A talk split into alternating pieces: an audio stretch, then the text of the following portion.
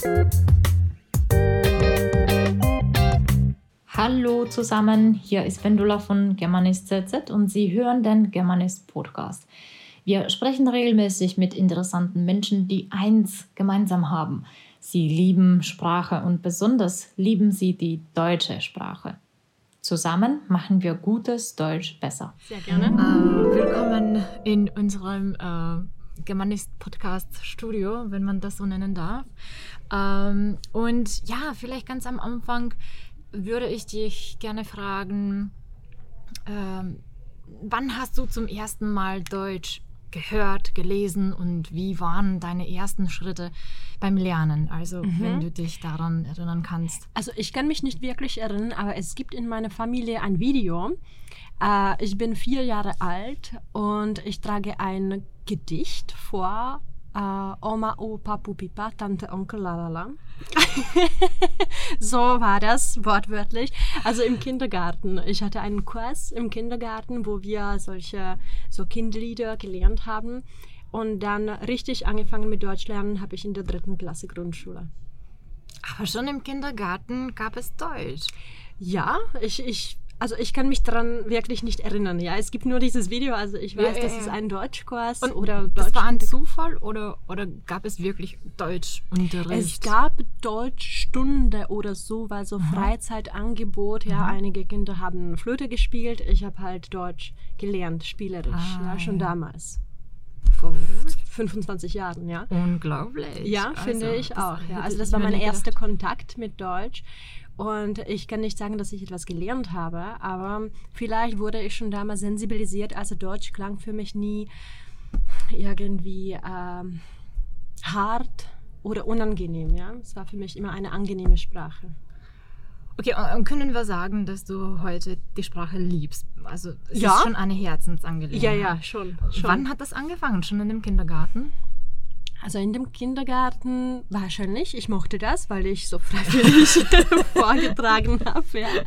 Und ich habe mitgemacht in dem Kurs. Und in der dritten Klasse hatte ich eigentlich keine Probleme mit dem Fach. Also ich mochte das natürlich, weil ich nur Einser bekommen habe und man mag das, wenn man mhm. gute Noten bekommt. Und am Gymnasium habe ich dann weitergemacht. Ich war eine der Besten, weil die anderen halt in der Grundschule gar kein Deutsch gelernt haben. Mhm. Und ja, am Anfang, ich wusste halt mehr als die anderen, ja.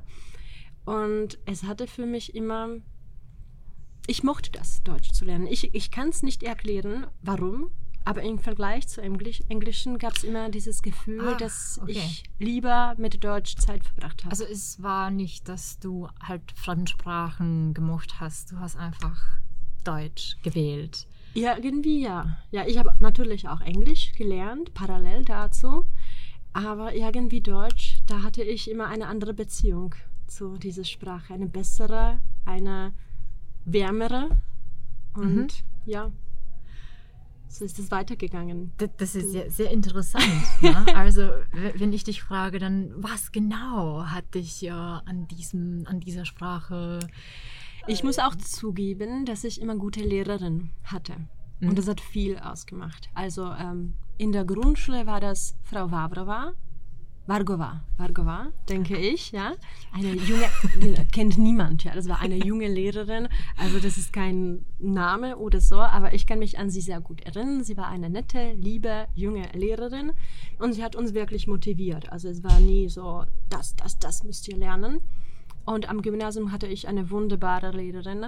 Seit, ich habe in Prima, Sekunda, Tertia angefangen, dann bis zur Matura mhm. gelernt. Also sechs, fünf, sechs Jahre habe ich wirklich Deutsch mit ihr gelernt. Und sie war wirklich ausgebildete Germanistin, Deutschlehrerin, keine ursprüngliche Russischlehrerin, wie es häufig der Fall ist. Und sie hat alles super erklärt, sie hatte sehr schönes Deutsch, sie war nett und sie hat mich wirklich ja, motiviert, das weiterzulernen. Sie hat mir gezeigt, was man mit der Sprache alles machen kann. Mhm. Und deshalb mag ich das auch, jetzt Lehrerin zu sein. Vielleicht ja. sie hat dich einfach angestochen. Ja, ja, Aha. ja, kann man so sagen. Ja. Und äh, war das auch dann der Grund äh, für dein Universitätsstudium? Ganz bestimmt, weil ähm, ja, ich habe mich natürlich, ich wollte immer Journalismus studieren, aber das kann man immer als Doppelfach ähm, ja, studieren. Dann, was nehme ich dazu? Ja, Wirtschaft mochte ich nicht, Mathematik wohl mochte ich nicht, ja. Kein war Wunder. Nicht gut, kein, kein Wunder. Und ich mochte, was mochte ich? Ich mochte Deutsch. Also dann habe ich gedacht, okay, wäre eine gute Kombination, Journalismus und Germanistik. Ich wurde aber zum Journalismus nicht angenommen.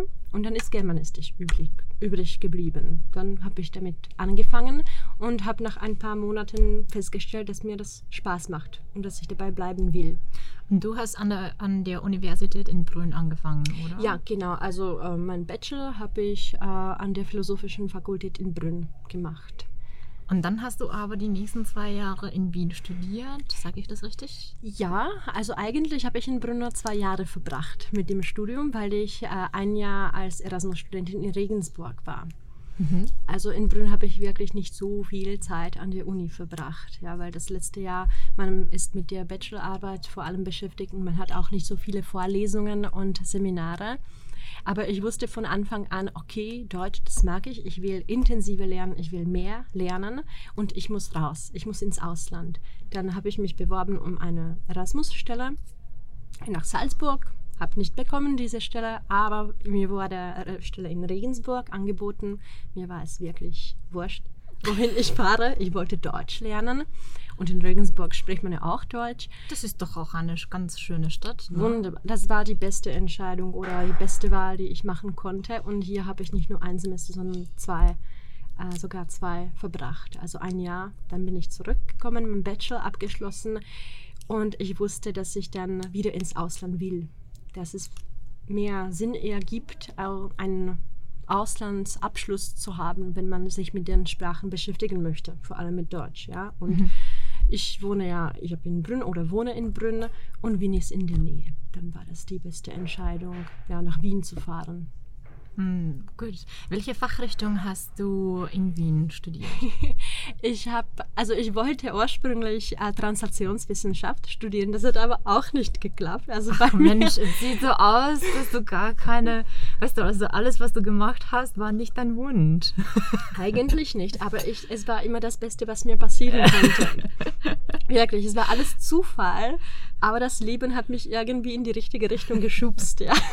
Also du bist nicht enttäuscht, ne? Na, überhaupt nicht. Also in dem Moment damals war ich natürlich ein bisschen enttäuscht, ja.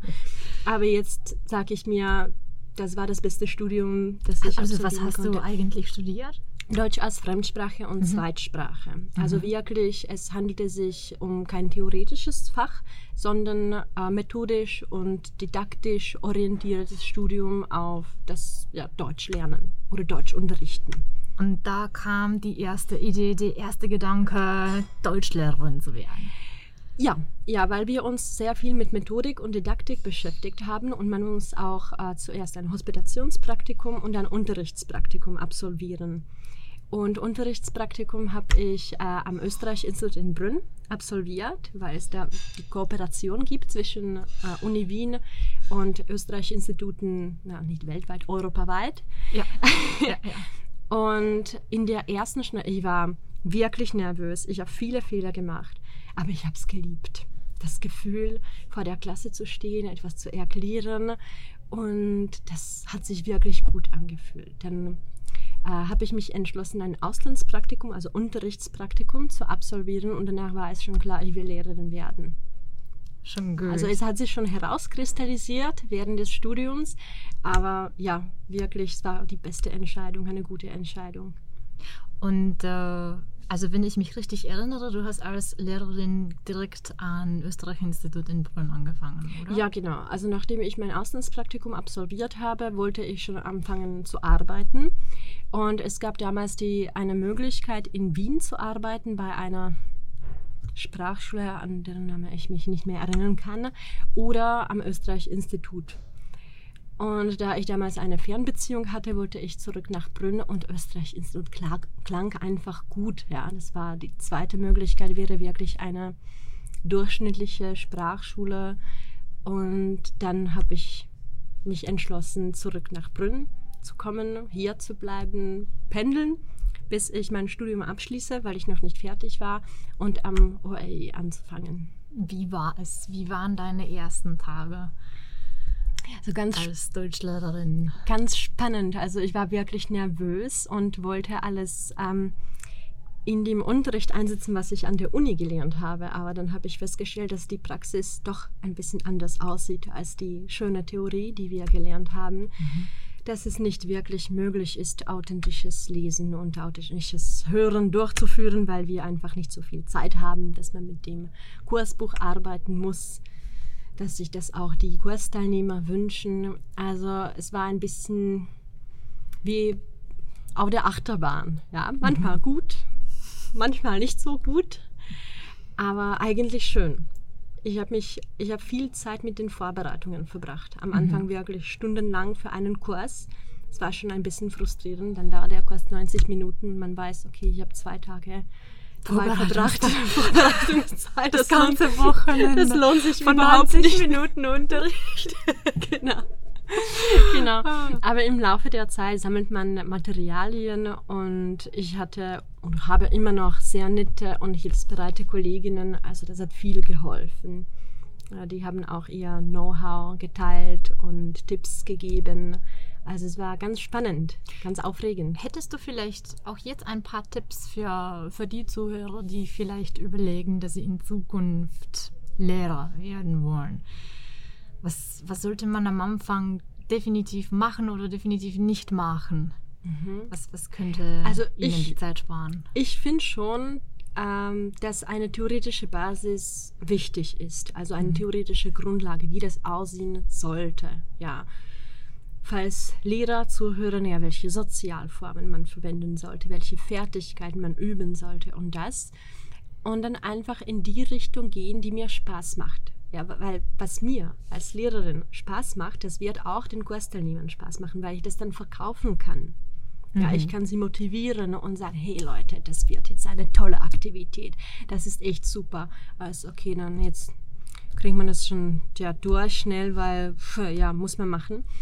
Das funktioniert irgendwie nicht. Und heutzutage gibt es viele Möglichkeiten an verschiedenen Webinaren, Seminaren, Workshops und so weiter teilzunehmen. Also macht das. Ja, sammelt Erfahrungen, Input von anderen, sprecht mit anderen Lehrern, mhm. tauscht euch aus, weil der Austausch macht viel. Das hat mir am meisten geholfen. Also mit den Lehrern zu sprechen, ihnen meine Materialien zu zeigen, hey, was denkst du? Hättest du noch was dazu oder wie machst du das? Mhm. Genau. Also das also auf jeden Fall. Die Praxis bringt schon viel, aber ohne Theorie geht es auch nicht. Ohne Theorie ja. geht es nicht. Ja, man muss schon wissen, wie man den Unterricht im Gang hält, wie man anfängt, wie man das abschließt, wie man Feedback gibt, wie man korrigiert, ja, weil man kann auch viel, ja, viele Fehler machen, mhm. wenn man das nicht weiß. Ja, also das ist auch wichtig. Mhm.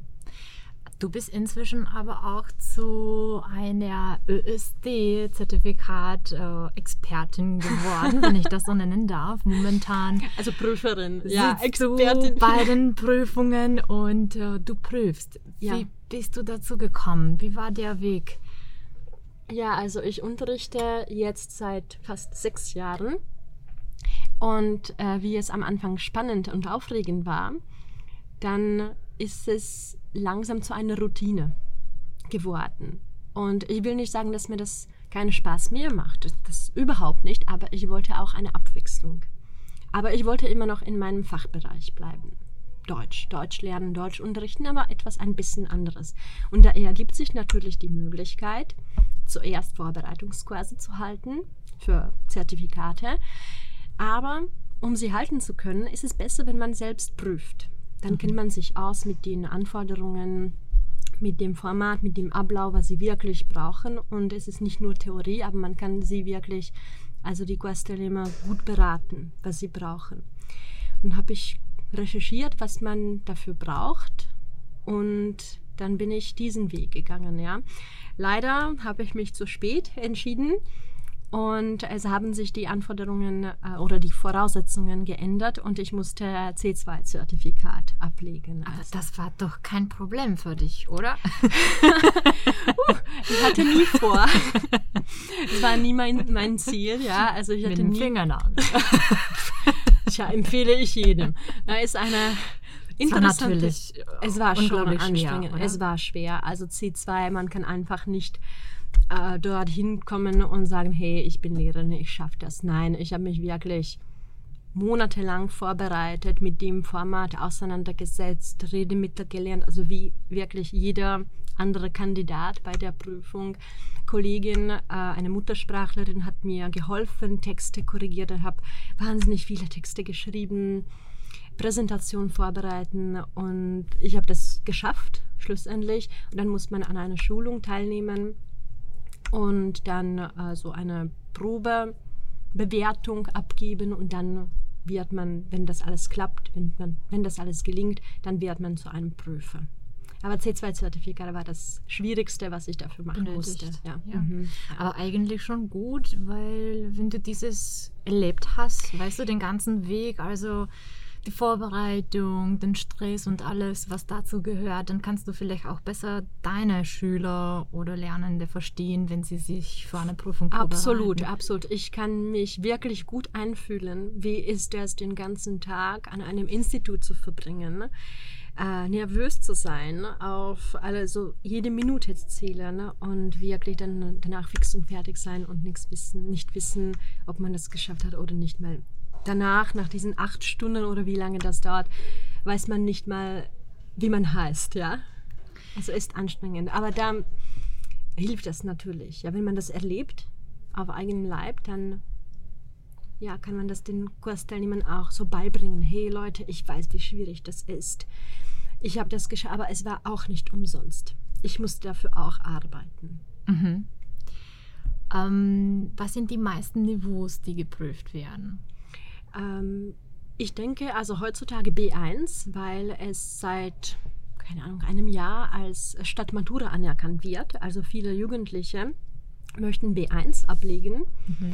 Äh, dann sind sie von der staatlichen Matura befreit oder mhm. weiß, weiß nicht ganz genau, aber so in diese Richtung. In Österreich, in Deutschland oder? In Tschechien. In Tschechien. Mhm. Die müssen dann nicht mehr die staatliche Matura also machen, die legen einfach äh, das Zertifikat vor und müssen das nicht dann mehr haben sie absolvieren. Einfach weniger. Ja, genau, genau. Also dann ist es für sie äh, weniger stressig. Ähm, sonst B zwei und C eins. Niedrigeren Niveaus braucht man in Tschechien nicht wirklich. Wenn man nach Österreich oder nach Deutschland ähm, wegen der Arbeit fahren möchte, manchmal werden auch die niedrigeren Niveaus gemacht, aber in Österreich wird zum Beispiel nur äh, die Integrationsprüfung anerkannt. Also da braucht man noch ein bisschen was anderes als Österreich. Ähm, Ach so. Also Ö S D. Ach so. Österreichische Sprachdiplom. Auch wenn das Niveau C eins wäre? Hängt davon ab, was man machen will. Also wir als E U-Bürger haben einen großen Vorteil, dass wir uns einfach anmelden in Österreich und keine anderen administrativen Sachen lösen müssen. Aber ich äh, kenne auch Leute, die zum Beispiel aus der Slowakei oder aus Polen kommen, also mhm. E U-Bürger, und die müssen wirklich diese Integrationsprüfung absolvieren. Aber mhm. weswegen, das weiß ich nicht genau. Vielleicht wegen dem österreichischen Führerschein oder möchten sie eine Aha. Ausbildung machen mhm. oder Daueraufenthalt. Da bin ich mir nicht sicher, aber es gibt mhm. auch E U-Bürger, die äh, leider äh, Integrationsprüfung absolvieren müssen. Und Ö S D-Zertifikat reicht leider nicht. Das C zwei Niveau. Mhm. Was ist das für ein Niveau? Ähm, also wer kommt zu diesem Niveau, zu diesem extrem äh, schweren Niveau? Sind das nur, nur Leute, die sich ähm, für Ö S D-Prüfer, Prüferinnen interessieren? Oder? Das ist natürlich eine, eine Gruppe. Das ist natürlich eine Gruppe, aber es gibt auch Leute unter den Studenten, die das einfach als Ziel haben. Ja, die möchten etwas mehr erreichen, sich unterscheiden und ja, ist es eine Herausforderung für sie, C zwei, weil da muss man wirklich sehr, so diese Sensibilisierung für die Sprache nachweisen. Also C eins reicht vollkommen für das Studium, für Arbeit. Niemand will irgendwann was mehr verlangen. Ist das ein Muttersprachlerniveau? Kann man das so sagen? Kann man das so sagen? Ja, C eins ist ein Muttersprachenniveau und C zwei geht über dieses Niveau hinaus. Ja, weil da benutzt man Ein konkretes Beispiel, also bei C zwei Prüfung muss in dem schriftlichen Teil, beim Teil Schreiben, Fertigkeitsschreiben, ein Werbetext geschrieben werden. Wer von den Muttersprachlern hat irgendwann im Leben einen Werbetext geschrieben? Ich denke, neunundneunzig Prozent, falls es keine Journalisten gibt, haben nie sowas geschrieben. Also das hat mit der authentischen Sprache und mit dem muttersprachlichen Niveau, das man im Alltag verwendet, eigentlich nichts zu tun. Also deshalb sage ich, dass das über dieses Niveau hinausgeht. Mhm. Das ist meine Meinung, ja. Also wenn Leute sagen, hey, ich kann auch Werbetexte schreiben, ich kann mehr als die anderen C eins, da gibt es noch ein Stückchen, äh, ja, in dem man besser sein kann, dann wollen sie das erreichen, ja. Ja. Aber man muss sich so sechs Monate lang davor vorbereiten. Also es nimmt wirklich Zeit. Man muss, ja, das Problem bei mir war zum Beispiel, ich habe einen Text geschrieben und die Kollegin, also Freundin, hat das korrigiert und hat gesagt, ja, ist super, gibt es keine Fehler, aber es ist C eins. Ja, ist nicht gut genug. Ist nicht gut genug. Du musst es ein bisschen komplizierter, komplizierter formulieren. Mhm. Ja? Also für jeden Preis komplizierter zu sprechen, komplizierter ja. zu schreiben. Aber das kann an sich eigentlich auch Spaß machen. Ne? Also wenn man eigentlich wirklich, schon, ja. Wenn Deutsch zum Hobby wird, dann warum nicht? Ja. Es ist dann die Motivation, sich zu verbessern, weil wenn man schon C eins Niveau erreicht, dann muss man nichts mehr machen. Man kann damit wirklich leben. Arbeiten, studieren, man braucht nichts mehr. Aber wenn man denkt, okay, aber es gibt noch ja, Raum, einen Raum, einen Raum zur Verbesserung. Ja? Ja, ja. Aber man hat nicht diesen Druck, man muss nicht. Ja, aber ja, man ja. will, aber man muss nicht. Ja? Dann schaue ich mir lieber fern. Dann äh, ist C zwei natürlich eine sinnvolle Entscheidung, weil dann muss man. Dann schon. Dann muss man was Neues lernen, wie man das anders sagt, wie man das noch formuliert. Aber im Alltag spricht man nicht so wie auf C zwei. Ähm, was würdest du oder was, was, oder was sagst du eigentlich deinen Lernenden, die du für die Prüfung vorbereitest? B eins, B zwei oder B zwei, mhm. C eins wahrscheinlich. B zwei ist wahrscheinlich die... die meist gewünschte... Ja, ja, ja schon, aber seit ein paar Jahren äh, reicht es nicht mehr für die Zulassung an einer deutschen oder österreichischen Universität. Mhm. Da wird seit zwei, drei, vier Jahren, weiß ich jetzt nicht genau, C eins äh, verlangt. Ja, was natürlich C eins Niveau noch ähm, attraktiver gemacht hat, mhm. aber B zwei ist das Niveau, wo man sich schon sicher fühlen kann, dass man alle Situationen in Österreich, in Deutschland schafft, mhm. ja, meistern kann. Wirklich, vielleicht nicht sprachlich so auf einem besonderen hohen Niveau, aber man, man kann wirklich in jeder Situation umgehen. Am Amt, in der Arbeit, ja, überall. Ja. Mhm. Und also wie ich sie motiviere oder? Ja, also hast du manche Tipps und Tricks? Tipps und Tricks, um den langen Weg äh, halt irgendwie ein bisschen einfacher, schöner oder, oder besser zu machen. Mhm. Damit, weißt du, ne, weil man zweifelt natürlich und man ist unsicher und hat auch natürlich wahrscheinlich Angst vor der Prüfung und mhm. äh, ja, also was, was ist mh, vielleicht das Rezept? Rezept. Also ich muss sagen, die Quest-Teilnehmer oder die Kandidaten, die äh, höchste Prüfungen ablegen möchten, sind motiviert genug. Ich muss sie nicht motivieren. Sie wollen entweder arbeiten oder studieren im Ausland oder einfach dieses Niveau erreichen, um sich sagen zu können, ich habe es geschafft. Ja, also die sind motiviert genug. Äh, sie zweifeln aber daran, wie sie das machen können. Ja, sie denken, okay, ich habe jetzt B zwei Kurse absolviert, Konversation, Grammatik, ich bin B zwei, dann gehe ich zur Prüfung und dann sind sie überrascht, dass sie das nicht geschafft haben. Mhm. Und da ist es wichtig, ja, die Prüfungssituation ist keine reale Situation und da braucht man etwas anderes, als nur Deutsch zu sprechen, Deutsch sprechen zu können. Mhm. Ja, also ich sage Ihnen wirklich, das geht nicht, es geht hier nicht nur um die Sprache, sondern um die Fähigkeit, die Situation, die Prüfungssituation meistern zu können. Ja, um sich mit dem Format auseinanderzusetzen, um richtige Redemittel zu lernen. Also das ist das Schwierige, Ihnen den Weg zu zeigen, hey, auch wenn alles korrekt ist, sprachlich, grammatikalisch, dann kann es passieren, dass ihr nicht besteht. Mhm. Also das ist vielleicht der Trick Nummer eins. Mhm. Äh, ja. Man muss bestimmte Mittel an den bestimmten Wortschatz ja. meistern, lernen, genau. auswendig genau. wahrscheinlich dann genau. geben. Weil viele in einem Kurs, äh, wir bringen das den Studierenden oder Kursteilnehmern bei, ja, meiner Meinung nach. Ich bin davon überzeugt, ja, meiner Ansicht nach und so weiter. Aber sie brauchen das nicht wirklich. Also sie verstehen sich untereinander auch, ohne diese Redemittel zu verwenden. Ja? Mhm. Und dann vergessen sie sie, auch wenn sie auf B eins oder A zwei gelernt werden sollen. Und dann bei der Prüfung werden sie aber, wir warten als Prüfer, wir warten, wann diese Redemittel kommen. Und wenn mhm. sie nicht vorkommen, ne, dann können wir sie leider nicht als B zwei einstufen, aber eine Stufe niedriger. Auch mhm. wenn alles andere super korrekt ist, dann wenn sie das nicht schaffen oder eine Rede oder einen Text nicht richtig strukturieren können und es ist nicht fließend, sie müssen etwas präsentieren und sie sagen, okay, also Punkt eins, das, das, das. Äh, ja, und Wetter. Wetter ist so, so, so. Mhm. Größe, ja, ja, ja, das so, so, so. Dann reicht das nicht, auch wenn alles richtig ist, weil es nicht strukturiert ist. Es fehlt die Kohärenz und das vergessen sie ganz oft. Es geht nicht nur, was ich sage, aber wirklich, wie ich das da sage. Also Stilistik mhm. ist wichtig, was im Kurs natürlich nicht so große Rolle spielt. Also es geht nicht so...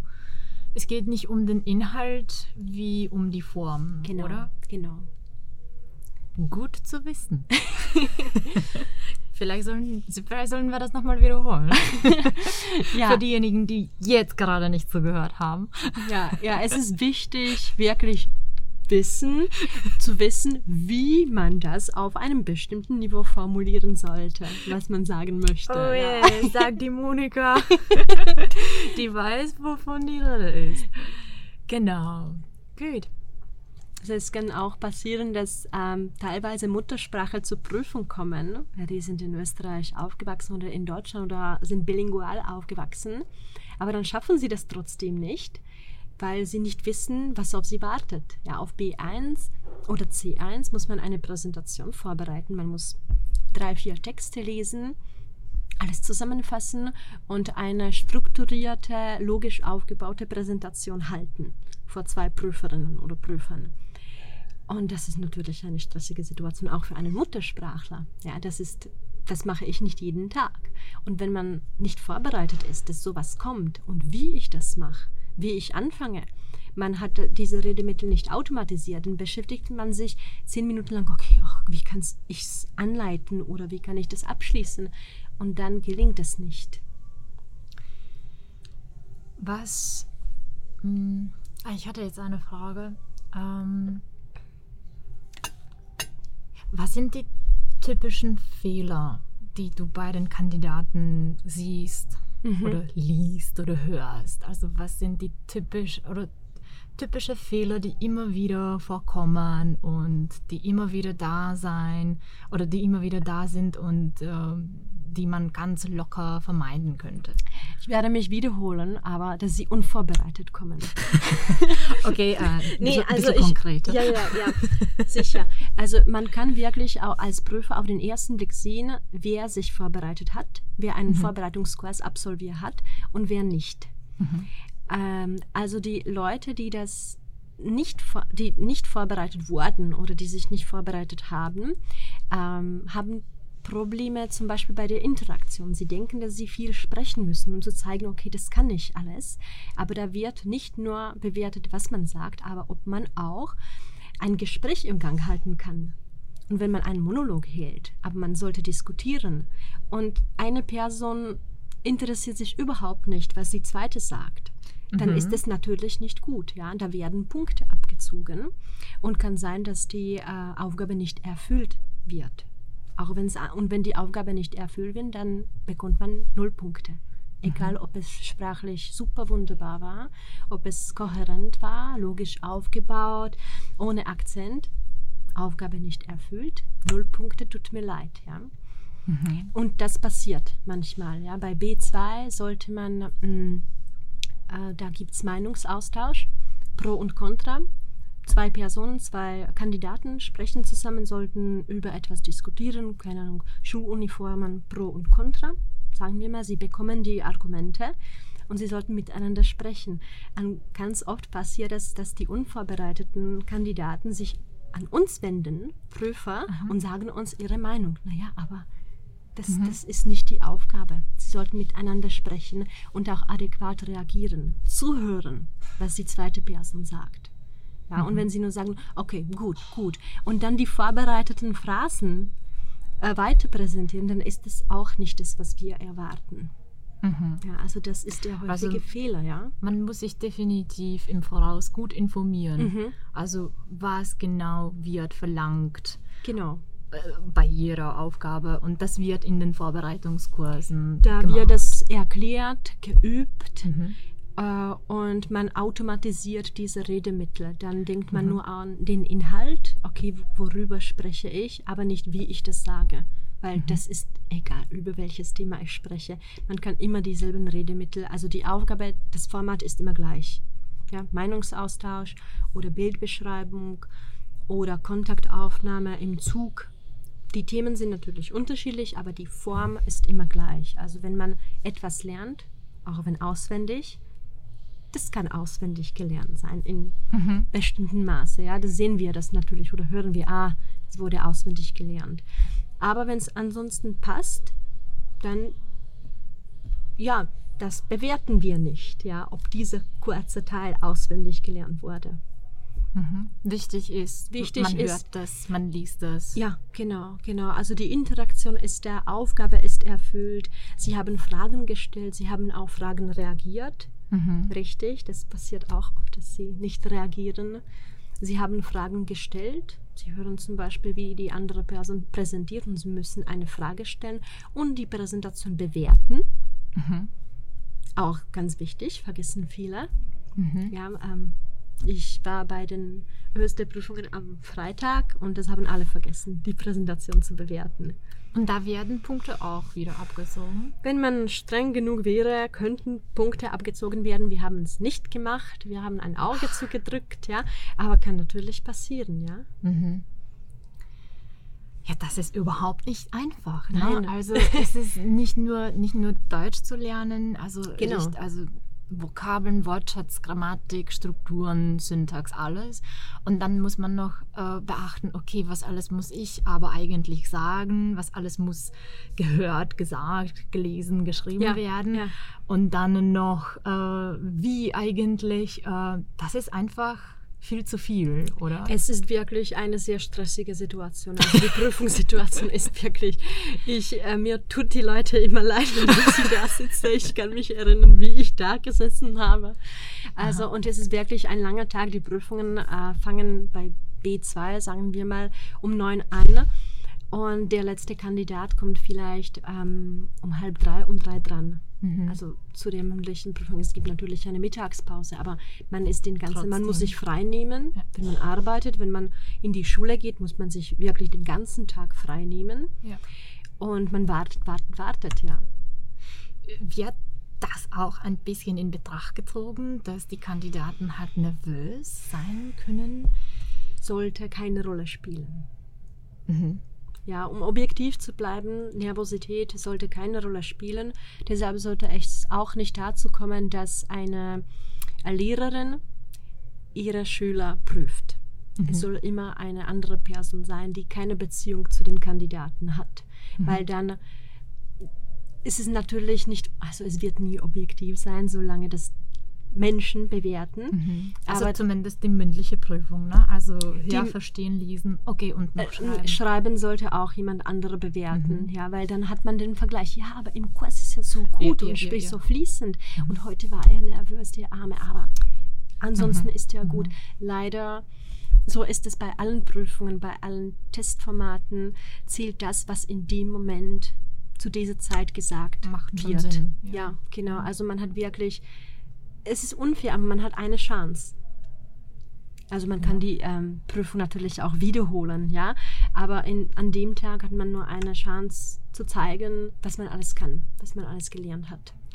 Also zusammenfassend könnten wir sagen, dass ja Tipps und Tricks Vorbereitungskurs definitiv. Vielleicht Nummer eins. Und beim Schreiben, was ich noch nicht erwähnt mhm. habe, ähm, nicht ähm, für jeden Preis ähm, korrekt bleiben zu wollen. Also sagen wir mal, wir sind auf B eins Niveau und die Leute sind unsicher, wie man Nebensätze formuliert. Mhm. Dann bleibt man, schreibt man in einfachen Sätzen, es ist alles richtig, aber wie bei mir damals war es nicht C zwei, es war nur C eins, dann hier es ist nur A zwei und nicht B eins. Ja, wenn man keine Konnektoren benutzt, weil, obwohl, trotzdem, deshalb und so weiter, auch wenn falsch, dann ist es kein B eins. Also lieber riskieren, lieber einen Fehler zu machen mhm. und zeigen, ich habe die Struktur gelernt. Ich kann sie noch nicht perfekt beherrschen, aber ich habe es gelernt. Ich zeige das. Dann kann man sagen, okay, der ist B eins.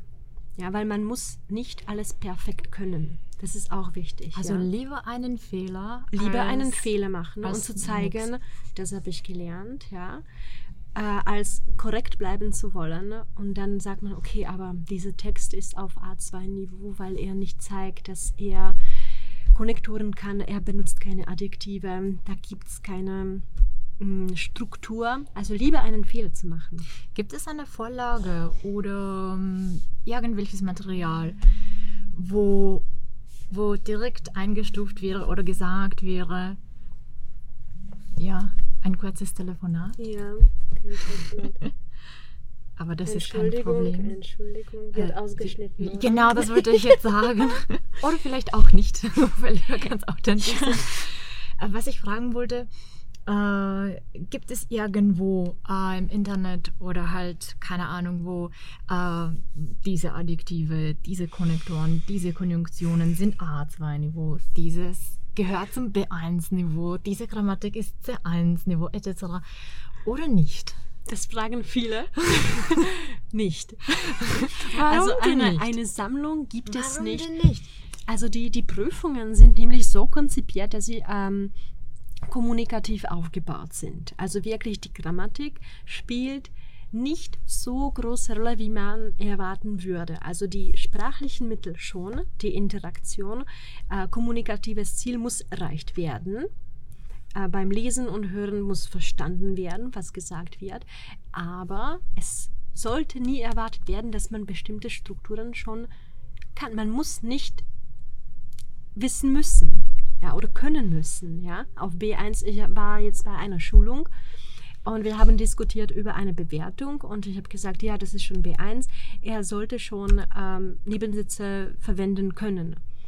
Und die äh, Leiterin hat gesagt, äh, nee, man muss nichts können. Man muss nicht das können. Ja? Also es gibt wirklich keine Vorschriften, was man Aha. wissen oder können muss. Man sollte nur zeigen, dass man das schon, dass man eine Ahnung hat, wie man das anwenden kann in Praxis, aber perfekt muss es nicht sein. Natürlich auf C eins wird erwartet, dass man sich mit den äh, einfachen Strukturen schon vertraut gemacht hat. Mhm. Ja? Aber auch nicht gesagt, dieser Konnektor, dieser Doppelkonnektor zum Beispiel ist B eins oder ja. C zwei. Mhm. Nein, nicht wirklich. Es geht wirklich um die sprachlichen Mittel. Also um die Grammatik an sich, ja. Mhm. Also nein, liebe Zuhörer, nein, leider, leider, es tut mir sehr leid. Mir tut es auch sehr leid, ja, glaubt mir. Also keine Abkürzungen in diesem, äh, ja, in diesem Ding, leider nicht. Ähm, also wenn ich das generell beschreiben kann, ähm, kann man auf B eins freilich sagen, ich entscheide mich. Ich habe mich entschieden. Und auf C eins, C zwei würde man schon erwarten, ich habe Entscheidung getroffen. Monika, hast du vielleicht nicht überlegt, äh, ein gesamtes Buch irgendwann herauszubringen? Weißt du, also... Ähm, also es richtet sich alles nach dem gemeinsamen europäischen Referenzrahmen, G E R, den lieben wir alle, weil er... Ähm, eigentlich überhaupt nicht aussagekräftig ist. Ja. Er beschreibt nur grob, in welchen Situationen man auf welche Art und Weise kommunizieren sollte. Ja, aber es ist wirklich so allgemein. Ganz allgemein, ne? Würde Ganz sagen, allgemein, also ja, wirklich, ja. Man kann über was aber auch vorteilhaft sein kann, ne? Also man kann auch bestimmte ja. eigene Wege da finden, um mhm. zu sagen, hey, aber meine Praxis kann man hier an diese Theorie anpassen und ja. sollte schon reichen. Ja, so A eins, A zwei, man sollte über vertraute Themen sprechen können. Aber was ist ein vertrautes Thema?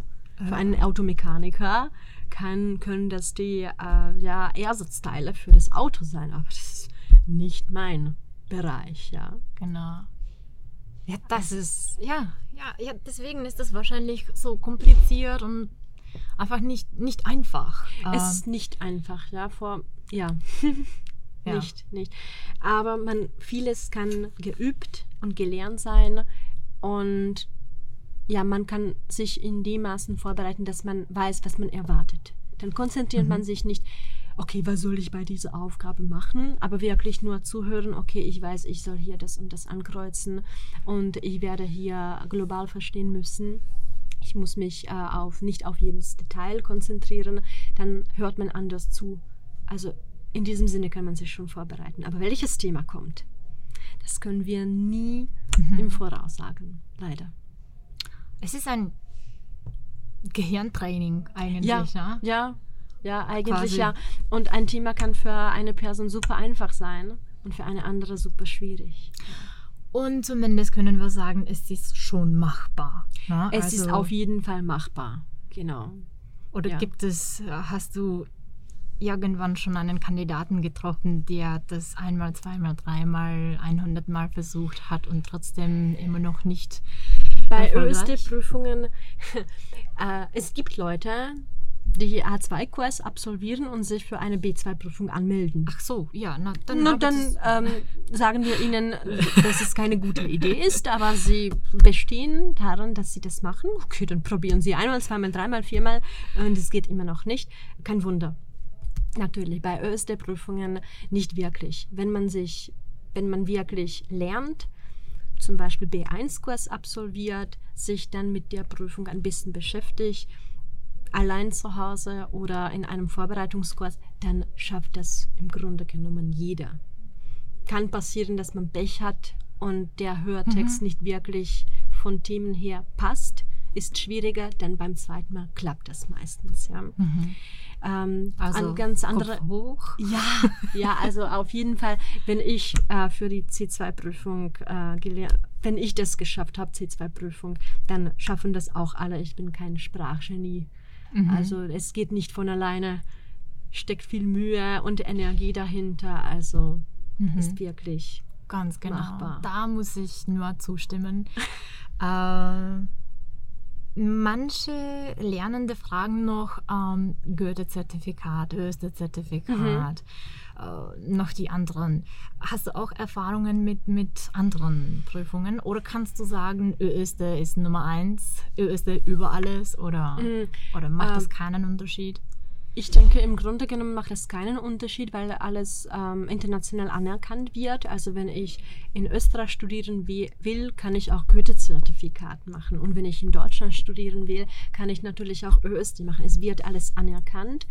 Äh, wird gesagt, dass Ö S D ein bisschen schwieriger ist, aber ist auch so äh, eine Frage der Perspektive. Mhm. Ja, was für einen schwieriger sein kann, ist für einen anderen einfacher, ja, aber im Grunde genommen sind alle Prüfungen sehr ähnlich aufgebaut, ja.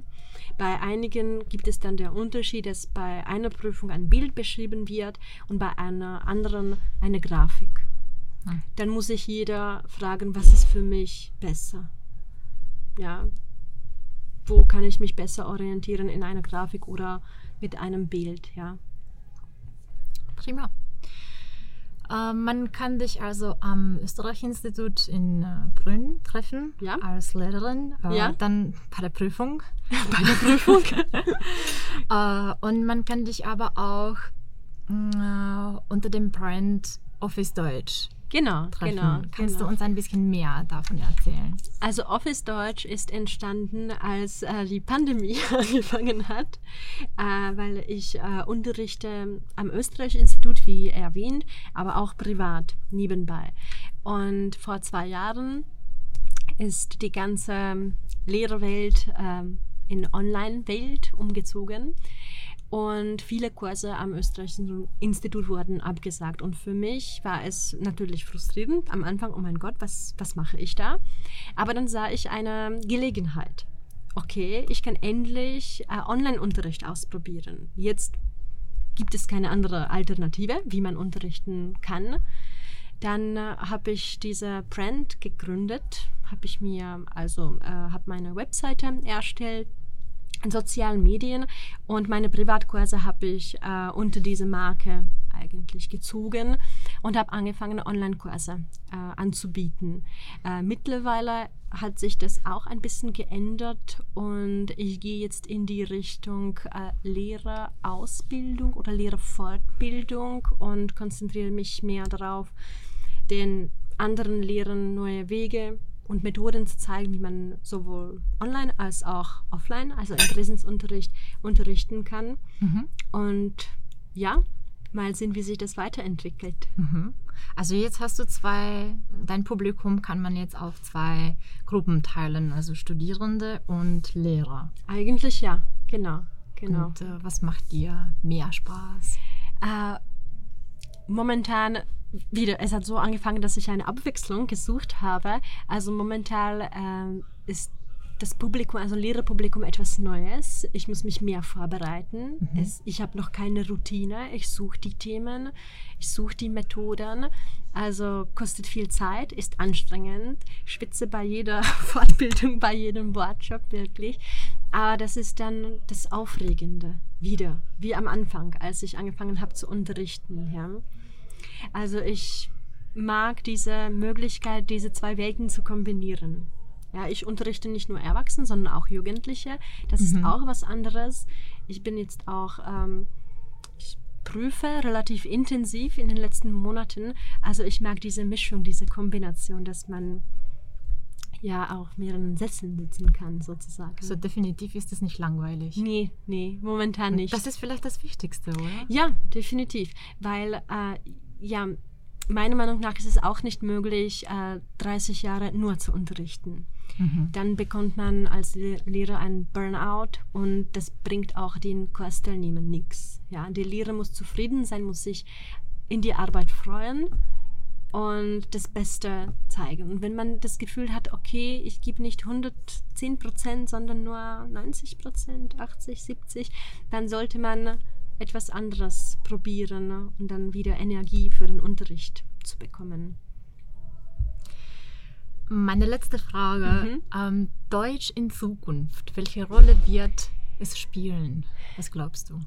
Also ich bin optimistisch. Ich bin optimistisch und ich denke, es wird immer größere Rolle spielen. Ich sehe das an den Jugendlichen in meinen Kursen, dass es nicht mehr so ist, oh mein Gott, Deutsch, eine Nazisprache, klingt schrecklich. Nazisprache, sagen die das wirklich? Die Jugendlichen? Ja, ja, das habe ich öfters ge- gehört, aber in den letzten Jahren immer weniger. Ich traue mir zu sagen, kaum höre ich das. Und ich frage in jedem Kurs, egal ob bei Erwachsenen oder Jugendlichen, warum lernt ihr Deutsch? Was ist eure Motivation? Mhm. Und auch die Jugendlichen, die dreizehn, vierzehn, fünfzehn, sechzehn Jahre alt sind, sagen, dass, sie, dass das eine wichtige Sprache ist, dass es eine schöne Sprache ist, oh, dass schön. es eine nützliche Sprache ist mhm. und dass das wirklich für den Arbeitsmarkt wichtig ist. Wow, wenn das ein vierzehnjähriger sagt, dann... Super, Ziel erreicht, ja. Dann geht das Lernen von allein, weil wenn man motiviert ist, dann, tja, dann mehr kann sich ein Lehrer nicht wünschen, ja. Also ich denke, die ähm, jungen Leute haben endlich kapiert, dass Englisch an sich nicht reicht, dass man dazu noch etwas braucht. Mhm. Spanisch klingt zwar schön, aber was will man in Spanisch in Tschechien anfangen, ja? Mhm. Also Deutsch ist die logischste Entscheidung, die man logischste. Die logischste. Ja, also. Das ist, ja, aber stimmt schon. Also, also ich sehe das positiv. Es gibt immer viele, immer mehr Menschen, die Deutsch, die Deutsch lernen wollen. Meiner Meinung nach. Mhm. Ja, in meiner Umgebung. Aber also die Deutschlehrer werden auch in Zukunft Arbeit haben? Definitiv. In Österreich und Deutschland gibt es Lehrermangel. Deutschlehrermangel. Es Aha. gibt keine Lehrer. Monika, kannst du vielleicht noch einmal für diejenigen, die jetzt gerade jetzt nicht zugehört haben, wie ist das mit den Deutschlehrern? Also es gibt wirklich wenige Deutschlehrer, die nicht nur in Tschechien, sondern auch in Deutschland und Österreich unterrichten. Also es gibt Deutschlehrermangel. Also wenn jemand überlegt, was man an der Uni studieren möchte und man mag Deutsch, dann Germanistik, Pädagogische Fakultät oder Wien ist auch in der Nähe, ist ganz, gar nicht so schlechte Entscheidung, ja. Vielen, vielen Dank. Also das war ähm, Monika Bukačková, aber jetzt ganz neu Krajčírová. Ja, ja. Vielen Dank für ein ganz nettes und langes Gespräch. Wir haben in fünfzig Minuten so vieles geschafft. Danke dir auch. Und ich wünsche dir alles Gute auf deinem Weg mit Deutsch, auch ohne Deutsch. Und äh, ja, ich hoffe, dass wir uns mal wieder sehen und treffen. Nicht nur bei einer Prüfung, sondern vielleicht auch in einem Café in Wien ja, zum Beispiel. Das wäre schön. Danke dir für die Einladung. Vielen Dank fürs Zuhören. Wenn Ihnen diese Folge gefallen hat und Sie den Germanist-Podcast unterstützen möchten, teilen Sie ihn bitte mit anderen. Posten Sie darüber oder hinterlassen Sie uns eine Bewertung. Möchten Sie mehr über Deutsch erfahren, können Sie uns auf Instagram unter germanistzz folgen. Nochmals vielen Dank und bis zum nächsten Mal, wenn es wieder heißt, wir machen gutes Deutsch besser.